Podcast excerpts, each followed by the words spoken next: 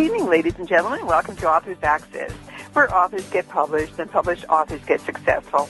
Hi, I'm Irene Watson. I'm with Reader Views in Austin, Texas. And I'm Victor Volkman with Loving Healing Press in Ann Arbor, Michigan. I'd like to welcome all of our listeners to episode number 112 in our series. Tonight's topic will be Creating Book Video Trailers with Kim McDougall. You can learn more about our guest on the Authors Access website, which is AuthorsAccess.com. We'd love to hear your questions and comments about tonight's show. Please send them to info@AuthorsAccess.com.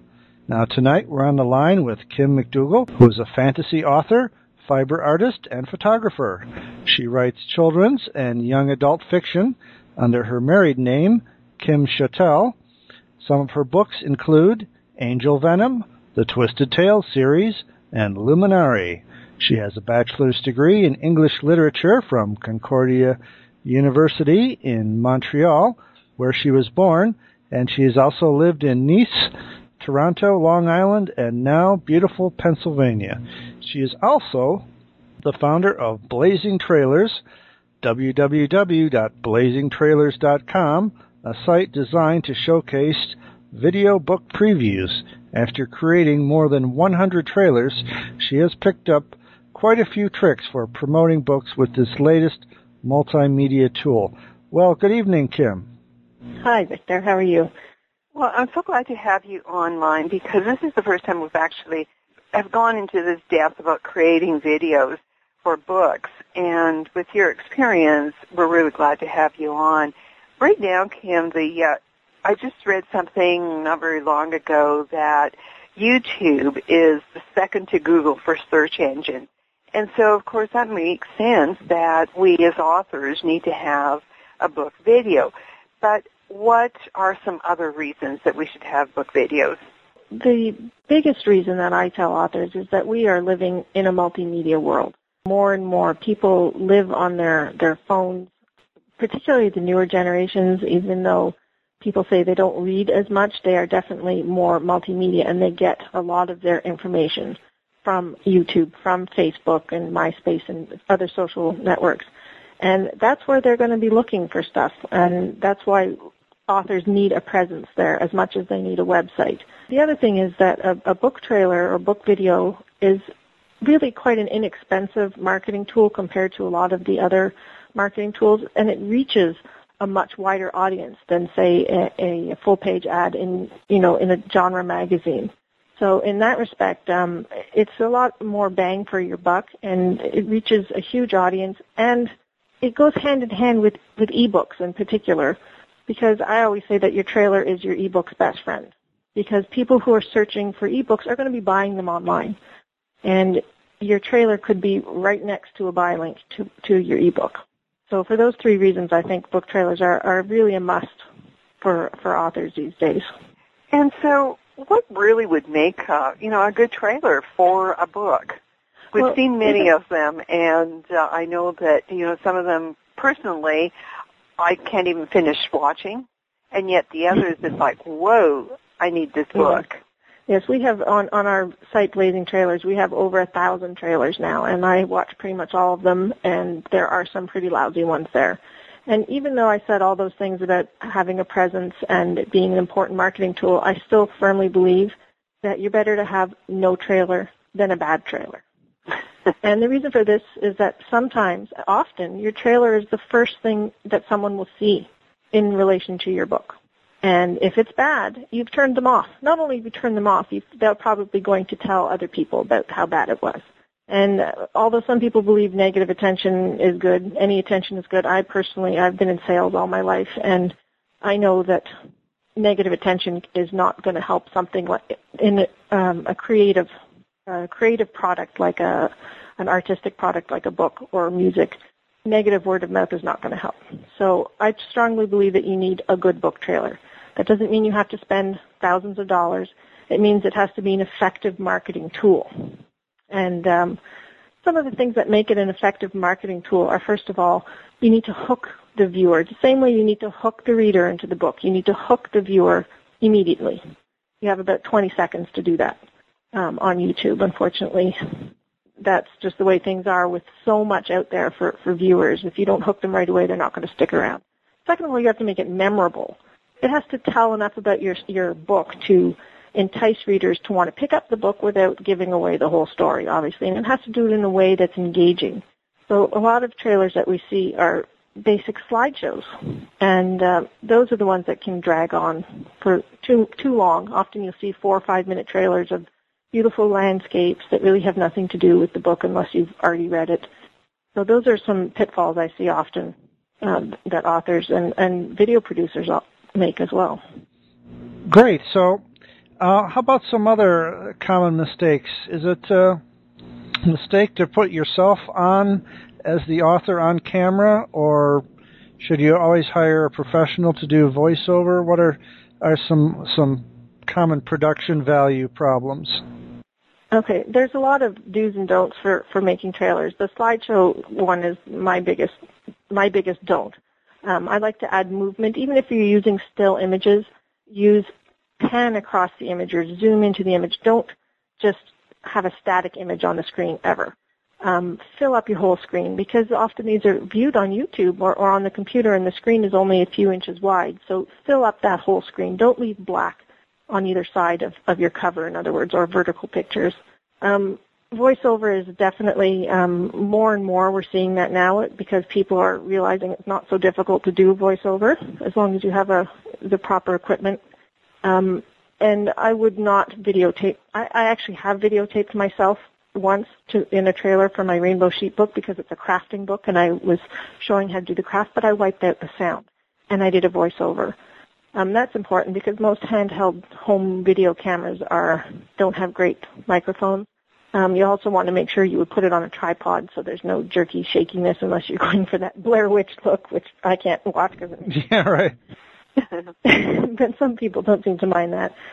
I've seen author interviews used very effectively in trailers, particularly for nonfiction and memoirs, but they have to be well done in a professional setting. The sound quality is my biggest limitation to that. You have to have a good sound quality to do a proper interview. Some of the other pitfalls I see are people using music that just doesn't suit the trailer. They like, they pick something that they like rather than something that suits the story. And when I actually lecture often about making trailers to different writers groups, and one of the big things I tell authors is you have to take off your writer's hat and put on your video producer hat. It's a completely different way of looking at things. As writers, we want to tell the story with words. But when you're making a video, it's the images that are most important. And in fact, I would say the music is even more important than the words. So you have to try to tell the story with the images and use the words as backup.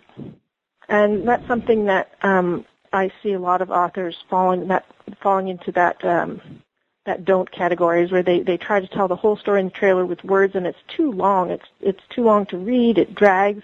Whereas they could have really tightened it down. I always say think in headlines when you're using on-screen text. And that's one of the ways that voiceovers can really make a big difference in a trailer, is that you don't have all that reading for the viewer to do, and so that the trailer can be faster and more dramatic and more intense. Yeah, that's a great point. You can get so much across much more quickly with spoken word than text sometimes. Let's talk about, okay, suppose, fast forward, pardon the expression, and my video is done. What do I do with it other than upload it to YouTube? Well, that obviously is your first place you're going to upload it. And I say put it everywhere you can think of. Put it on MySpace. Put it on your Amazon page. If you have an Amazon author page, you can put it up as a review on Amazon. Make sure you check the guidelines for different sites. For instance, Amazon has very specific guidelines. You might have to make a second version of your trailer to put it up on Amazon. There's so many places out there that you can put video. Put it everywhere you can think of. And there's actually some resources that you load it in once and they will distribute it to a whole bunch of different places. Now that's going to get you out into the mass market. You'll get people you never thought of looking at your video. However, if someone was watching your trailer on YouTube, unless they really, really, really like your book, chances are they're going to say, oh, that's interesting, and then click to the next video. They may, if they are interested in it, click try to find it on Amazon or try to find it on Barnes & Noble. The chances are they're not going to.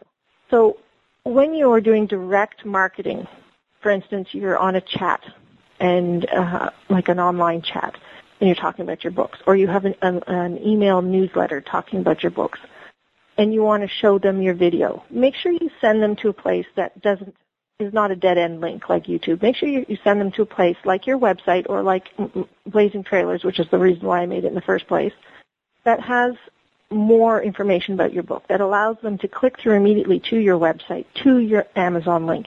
It allows them to have some information about your book. And I think that's really important. So there's really two sides to marketing with the trailer. One is getting it out everywhere you can, and the other is a more direct approach where you're targeting your audience and you are sort of pushing them to where you want them to go to watch your trailer. And then, of course, there's also, there's different ways you can use it, for instance, at book signings. It's a great tool at book signings. We're going to have our trailers from all the trailers from our children's publisher up at the Children's Illustrated Art Museum. Some people put them on the little mini recordable DVDs, the little mini ones that are about the size of a business card, and they give them out as business cards at conventions. So those are the sort of things. You're thinking outside the box a little bit. You can try to come up with other ways that you can use your trailer. Those are some really good points. I just want to do a little bit of backtracking on something you had said, that the author has to take the author hat off and put on their video producer hat. But I want to add to that, and let's talk about it, they also have to put their marketing hat on, because producing a video is not just about producing a video. It's also about understanding marketing, understanding what people want to see in the video, understanding the hook, understanding when to hook. And so let's just talk a little bit about that and give us some of your pointers. Okay, that's very good. One of the things most important part of your video, and it's not going to be the most interesting part to the viewer, but it is the most important part, is what I call the marketing real estate. It's usually at the end of your trailer where you have your book cover, your website, maybe your publisher's website. This is where you can choose where the viewer is going to go buy your book. If you make more money selling your book through your publisher, send them to your publisher there. Otherwise, if you want them specifically to go to Amazon.com to buy the book, you send them there. And a lot of people gloss over this aspect of the trailer. They might just show their book cover. And sometimes it's very hard for the viewer to see the author's name on the book cover on that little tiny screen. And they don't put the name somewhere else. Usually what I put the cover and the name together. I'll repeat it. Repeat it, and that way people are going to remember it. I do book video reviews for a marketing website called First Turning Point, and I once saw, it was a beautiful trailer. They must have spent thousands of dollars. It was a full live video trailer with live actors. Not once was the cover of the book shown. And I thought to myself, they just spent all this money, and it's a complete waste. So that's the first thing. I try to show the cover at least twice. I don't always show it twice because sometimes it ruins the dramatic effect of the trailer. If you're going for an intense dramatic effect, it kind of jars the viewer, but if you can, try to show it twice. If you're at least show it once, show it clearly, show the author's name clearly, and all the links that you need. That's the first thing, and it's just really important. You cannot be shy about this sort of thing. You want to tell them, buy it now, here, buy it. Don't say, if you'd like to pick up the book, you can get it at such, you have to be really clear at these sort of things. The second thing is, when you're talking about putting on your video producer hat. For instance, there was one trailer. It was a beautiful trailer about outer space, and there was image after image of these beautiful scenery of galaxies. And it was beautiful, but it really started to drag. And I had two issues with this trailer. One is that, as we mentioned, you had 20 seconds to hook your viewer, and every so often in the trailer, you need to sort of jar them and get their attention again. Because 2 minutes does not sound like a long time, but on YouTube, it's forever. So, it's terrible to say, but the average attention span of someone on YouTube is 20 seconds. And there's nothing stopping them from not finishing your video to get to the cover at the end. So you have to, and it doesn't have to be a shocking change. It could just be a change in the beat of the music or if you're using a particular template for your slides that have a background, change the background. Something that just jars their attention a little bit. And I usually try to do that every 20 seconds or so during the trailer. Another thing that is overlooked in trailers, it's not really a marketing thing, but it's more of a video producer thing, is music. I personally believe that music makes or breaks a trailer. I am not a musically inclined person, but I have learned to use the music, use the beat of the music to emphasize the photos. And as I mentioned before, you can use the photos as to tell the story and use the words as just a background emphasis. Well, the music as well becomes an emphasis. And a lot of people just throw a track of music on and ignore it. But if you can tweak your images to flow with the beat of the music, it's sort of a subliminal thing that viewers are maybe not outright aware of, but it will affect their emotions more. And that might be something that will help them keep their attention. And the last thing that I would mention, and this is, again, going back to this trailer with beautiful galaxies, and there was one line that something about danger stalked her.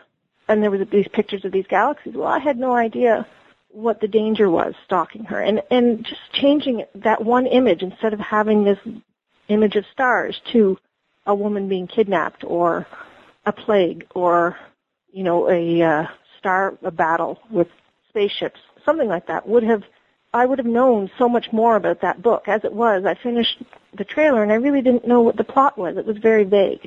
So I would say try to use those images. You don't need to have very specific text lines. Use the images to fill in the details. So those are the things that I say when you become a video producer. It's not just about telling the story. You have to be able to write a good script, but you have to have an eye for the dramatic and an ear for music as well. And you have to have some business sense, some marketing sense as well. Oh, I so agree. I so agree with you.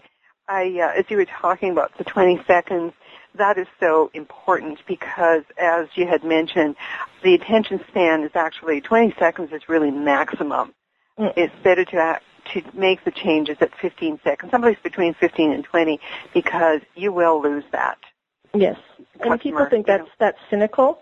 It's not cynical. It's realistic. It is, and that reminds me, when you're talking about music and images, one of the videos that I've seen that you have made, I mean, just scared the daylights out of me because I'm watching and I'm intensely watching, and all of a sudden you had a gunshot that came in, and it was hot, louder than the rest of the music, and it just, I mean, I jumped. That's another thing that you didn't mention is sound effects. I try to use sound effects, not always. Again, it depends on the trailer, but particularly for novels, well-placed sound effects can do so much for a trailer. They can really draw the viewer in, and I find they're the underdog in making trailers. People completely ignore sound effects, whereas transitions and special visual effects are overused. Yeah, I find people, because they get playing with all the gadgets on. So much fun. I got my new movie program, and I want to make every transition different. And to me, that just ends up looking very amateurish. So those, I find, end up being overdone. And sound effects are completely ignored. In fact, most people that I talk to don't realize that you can go out and get a whole slew of free sound effects online. So let's talk about that. Let's just transition right in. Where do you get these sound effects? Where do you get the music? Where do you get the images? Well, let's talk a minute about royalty-free, because I think it's really important. Yes, a lot of people don't realize that free images are not royalty-free. Royalty-free means that you have the right to use the artist's music, sound effect, or illustration, or photo. You pay them a fee, a one-time fee, and you don't have to pay them royalties after that. That's what royalty-free means. It does not mean that you can use that image indefinitely for anything you want. Generally, there are conditions put on this, and the conditions might be something like you can't alter the image or the music, or you can only use it for one project. So if you can't take that picture and then use it in another trailer. And it's very important that you are aware of the conditions that are on. And every royalty-free site, every artist, you can have different conditions. And a lot of people who are making trailers will go, and even professional video people will go to sites like PhotoBucket and Flickr and pull free, and I put that in quotation marks, images from there. But what they don't realize is they are not really free. They might be free for editorial use, which means for newspapers. They might be free for personal use, like on a personal website, but not for commercial use. And a trailer is definitely commercial use. So you have to be really careful about that.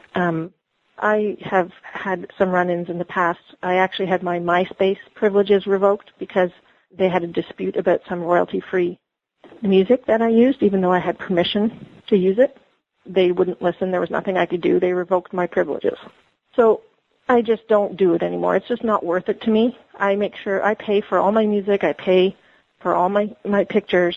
If you're going to use the free stuff that's out there, you have to make sure you attribute it properly at the end of your trailer. That's a must. It has to be attributed in your YouTube description as well. That's a must, because otherwise you can run into trouble. And these big sites like YouTube, MySpace, they don't care. They don't care if you have a little piece of paper that says that you can use this. It's just, too bad for you. Move on to the next person who wants to load something. So I always tell people you have to be very careful with that. Where you can find them, though, you just search. I mean, if you're looking for a gunshot, put in royalty-free gunshot sound, and you will get.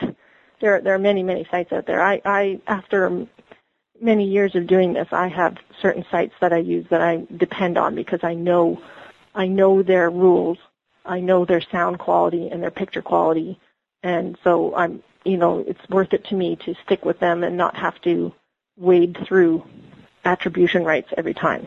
But if you, and often I cannot attribute either, and that's another thing you have to look at, some of the royalty-free rules that if you can't attribute, if you can't put credit for their work, then there's different rules. So it can be quite mind-boggling when you start getting into it. And this is one of the reasons why some people would rather hire a professional to do it, so they don't have to worry about all that rather than doing it themselves. Yeah, absolutely. And this brings to mind, I always have an author or two that wants to put song lyrics into their book, and it just drives me nuts because the process of getting permissions for a song, you've got to go to the composer, to the artist who recorded it, to the record label. There's really all different dimensions to it. Even if you're hiring a professional to sing a song, you got to find out who wrote the thing. And a lot of people don't realize that, they might want Mozart's whatever symphony, and even though that is in the public domain, the orchestra producing it is not, and they own the copyright to that. Other things that people do and they don't realize is they want to use their own photos, and they don't realize that if they don't have permission from the person in the photo, they can't use it. Even buildings, you cannot take a photo of a building unless you have a release. And people just don't realize things like that. And that's why using the royalty-free sites, they have model releases and you don't have to. And I'm talking about sites like iStock Photos, probably the most popular one.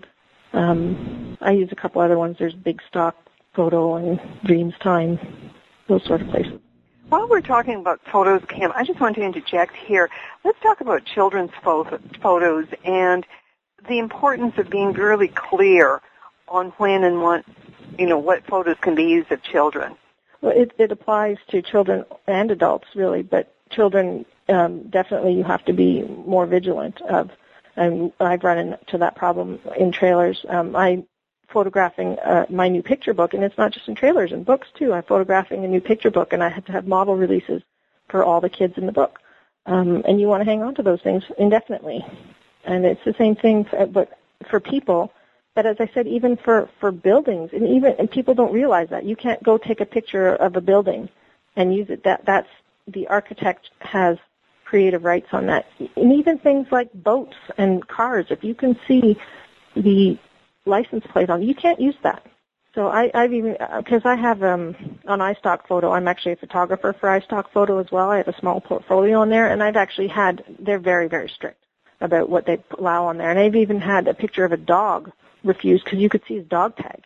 So these are the sort of things that you have to really be aware of. You take a picture of your neighbor's house with their car in front and use that in your trailer, you could get into trouble. Yeah, I'll just, not to harp on this too much, but the most bizarre thing I've run into lately was we needed some pictures of people doing therapy on a site for therapists. well, when we got through the, I think it was the iStock Photo disclaimer, we had to put on there that these people were not actually undergoing therapy. You know, you can't portray them as doing something that they're not, so to speak. Right. Anyways, but I digress. What I really wanted to ask you about was special offers. Does it make sense, you know, in a nonfiction book, maybe you're selling your consulting services or whatever, to put a special offer at the end of the video to entice people to just do something when they get to the end? Are you talking about something that has a time limit on it? Well, I hadn't thought about that, but maybe a special URL that isn't, you know, anywhere else. You have to go to this URL to get this discount or something. Sure, as long as it's something that you're going to continue indefinitely. The reason I asked about the timestamp is you see people put, you know, my book coming in July 2010. The problem with that, and if you had a special as well, it would be the same thing. If you're saying for a limited time only, that trailer is going to be out there, and people are going to link to it. People you don't even know might link to it. It happens to me all the time. It gets picked up by sites like my own, Blazing Trailers. I mean, we don't do that. We only list trailers that are submitted by the author, but there are other sites that troll, and they'll pick them up, which is really actually a good thing for the author because they get more exposure. But somebody might link to it on a blog or whatever. And if you put a limited time, if you put a timestamp on your trailer, what happens when it's out of date? Well, you're going to want to make a new trailer. What do you do with the old one? If you delete it, all those links that people have made are no good.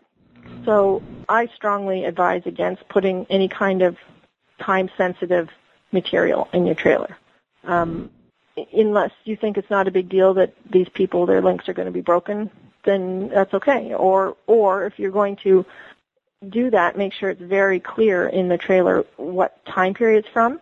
And if you redo your trailer, don't delete the old one. Just leave it in case somebody has linked to it. And you might want to go back and in the YouTube description, you might want to put a link to the new one. Actually, you can do that on YouTube. You can link from one trailer to another, from one video to another. So you might want to do that. But I'm just very hesitant about anything that has a time limit on it in a video. Yeah, that's great. And here I was, you know, obsessing about whether it would be thought of as an infomercial, but those are really good points you made.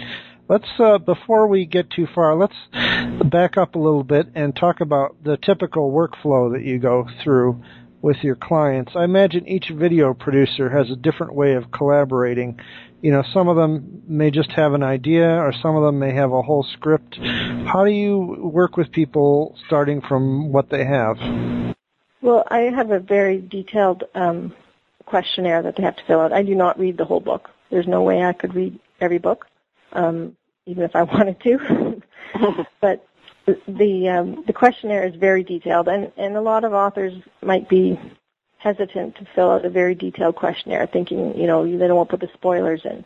I am an author. I understand. I've been making these trailers for a long time. I understand how to hook the reader without putting in a spoiler. So it's very important for me that I get a very complete questionnaire to start with. At that point, I will look over all the information I have, and I will write a script. And some people use storyboards. I don't use storyboards, mostly because I can't draw. My life depended on it, and it'll probably confuse me more than anything to have all these little stick figures. But storyboarding, particularly in a longer project, can be a very beneficial part of the procedure. But from my script, I will go and look for the media. That means videos and images. And I actually have an assistant now who will do that part for me. So that will take a few days. At that point, I'll also, if there's a voiceover going to be done, I'll have the voiceover done. When I have all the media I'm waiting for, then I will start to put it together. And usually when I've written the script, I have a really good idea about what the concept I want behind the video is going to be. So, and when I'm talking about a concept, this is something that a lot of first-time video makers don't even think about. They just sort of regurgitate the blurb on the back of the book, and that's it. And I feel really strongly that that's not a good idea, because what's the point of watching the trailer? They can just read the blurb on the back of the book. And I really like to give the viewer another side that they're not going to see just in the written word. We really want to make the book come to life. So I will think of a concept that goes behind the trailer. And this might be something as simple as the background. For instance, I did a trailer on a nonfiction book about Henry Thoreau, and we used his sort of nature theme behind the book, behind the images. For my recent picture book for Talent for Quiet, which is a book about photography, we used the idea of photography as the frame for the trailer. So there's images of negatives scrolling across the screen, and these are sort of themes of the book that you use to bring the book alive. And that's what I'm talking about when I say developing a concept. And that I usually do at the time of the script. When I'm writing the script, I will kind of develop the concept of the trailer at the same time, so that when I get all the media back, it's really a matter of selecting the proper images, and which I'm really lucky to have an assistant for now, because looking for, when you're doing a lot of trailers, looking for the images is the most grueling part of it. I was actually some nights going to bed and my head would be spinning from looking at thumbnails all day long. So that's something, when you start making a lot of them, you have to kind of factor in. It can take a long time to search those sites and find the images. And then putting it together is the best part. That's the most fun. You start seeing it come together. It's like a painting that kind of goes bit by bit, a little puzzle. Add your music and you tweak it and add your, usually sound effects are the last thing I add. And it's really fun. It's like it's multimedia. It's hard to describe until you see it coming alive. It's like watching a painting that you make that walks and talks. So that's my favorite part. Well, Kim, I've certainly seen a lot of your videos, and they are high quality, very well put together, and we can tell that your passion's in it. I have a couple more questions, and then we're going to have to close this. Length. We really never talked about length. What would be an appropriate length for a video, and why not any longer than what you suggest? Well, you know, when trailers first came onto the scene 3-4 years ago is when they first started getting really popular. They were longer than they are now because people didn't really know what to do with them. And I still see some that are 4 or 5 minutes long, and that's just way too long. We're not making a movie of the book. It's a commercial. And when you think about it in that respect, even a 2-minute trailer is really long. Have you ever seen a 2-minute commercial on TV? The thing is, on the internet, you do have the person's undivided attention. You know, when you're watching TV, people tend to get up and go to the bathroom, get something to eat, you know, talk during the commercials. So short and punchy, and you know, commercials are always way louder than the show. But on the internet, they're searching, they're looking for something. So you do have their undivided attention. As long as you can keep that attention, as long as you give them a reason to keep watching, a 2-minute trailer is fine. And sometimes it's really hard to get the whole message across in anything less than 2 minutes. I never make a trailer over 2 minutes now. I really prefer a trailer around a minute, but often authors really think that they're not getting their money's worth unless they have something a minute and a half to 2 minutes. So that would be probably the range that I do most of them now. But really, if it's over 2 minutes, I will trim and trim and trim until it's under 2 minutes. And I used to see trailers, like I said, 5 minutes, particularly, you know, historical romances and stuff. You would see these, you know, beautiful landscape of the Scottish Highlands, and, you know, and it would just get to the point where you feel like you're looking at somebody's vacation pictures. And it's not a marketing tool. That is not a marketing tool. That is a slideshow of landscape photos, and it's just not working as a marketing tool at that point. You know, that's such a good point. The other thing I want to talk about is voiceovers. We just sort of quickly went over voiceovers. And I would like you to, what equipment, if somebody wants to go ahead and do their own voiceover and create their own video, is there specific equipment that they need to have? How do you get good recording quality? And, you know, all about that, because it's not easy to do a voiceover. No, first of all, you have to have a good voice. Right. I don't do voiceovers myself because I don't think I have a good voice for it. My daughter does very good voiceovers. We record them in our basement. Uh-huh. I have a laptop, and I have an inexpensive, I think my microphone was $30. It is important to get a USB microphone. Do not use the microphones that are included in your laptop or your computer. They're just not powerful enough. And well, I use Mac, so I use GarageBand. I don't really know, honestly, that much about Windows programs, so I can't help there. But Basically, you want a program that allows you to adjust the sensitivity of the mic so that you can cut out background noise. And the reason you want this is that if your microphone is too sensitive, it'll pick up everything. And even so, when we record in our basement, I turn off the furnace, I turn off fluorescent lights, I make sure the cat's outside and the guinea pig's not chewing their hay. And, you know, you want a quiet room. And a lot of times PCs, like desktop computers, the fan in the computer itself will be a problem. It will make a hissing background noise, and people will muffle them with pillows. Laptops seem to be a little bit easier to work with in that respect because they don't have that. But that's what you have to do, and you have to then listen to your recording, and you want to make sure that you're not popping your consonants. A lot of time people, when they say S's and T's and P's, they're popping them. They don't realize. You can hear it even probably now. You have to learn to, and this is something that my daughter, who's only 10, has learned to do. You have to modulate your voice so that you can have the emotion but not have the popping consonants. And that's probably one of the most difficult things about doing voiceovers. But other than that, it does not require. I'm trying to think, there's a program that's both for Mac and Windows. I have it, and I can't think of the name of it right now. Audacity, I think. Yeah. Use. Yeah. Yeah. That one's a good one. Or something use. Like that. Uh-huh. Yeah, and it's both for Mac and Windows, and I use that as well as GarageBand because it has some features that GarageBand doesn't have. But that's really all it takes. I mean, you can do this in Windows Media, I believe. That's what some people I know do it. But if you have any kind of background or hissing noise, you won't be able to clean it up, and that you would need a software that will allow you to do that. Wow. Well, certainly, Kim, you've given us a lot of information, and, you know, I'm just like going into overwhelm and thinking, for me, it would be so much easier to hire somebody to do this because... This would take hours and hours and hours of me struggling with it. So, fortunately, there are people like you at blazingtrailers.com that will do this. And with your experience, you can do it quickly, effectively, and inexpensively, really. Well, that's why when I lecture on how to make trailers, people say to me, but you make trailers. Why would you teach other people to make trailers? Well, because I want trailers to be raised up to the level that I think they should be. I want people to make better trailers, first of all. And second of all, a lot of people are going to realize they don't have the inclination to make them. They don't want to learn the softwares to make them. They don't have the eye for photography and the ear for music, even if they're a writer.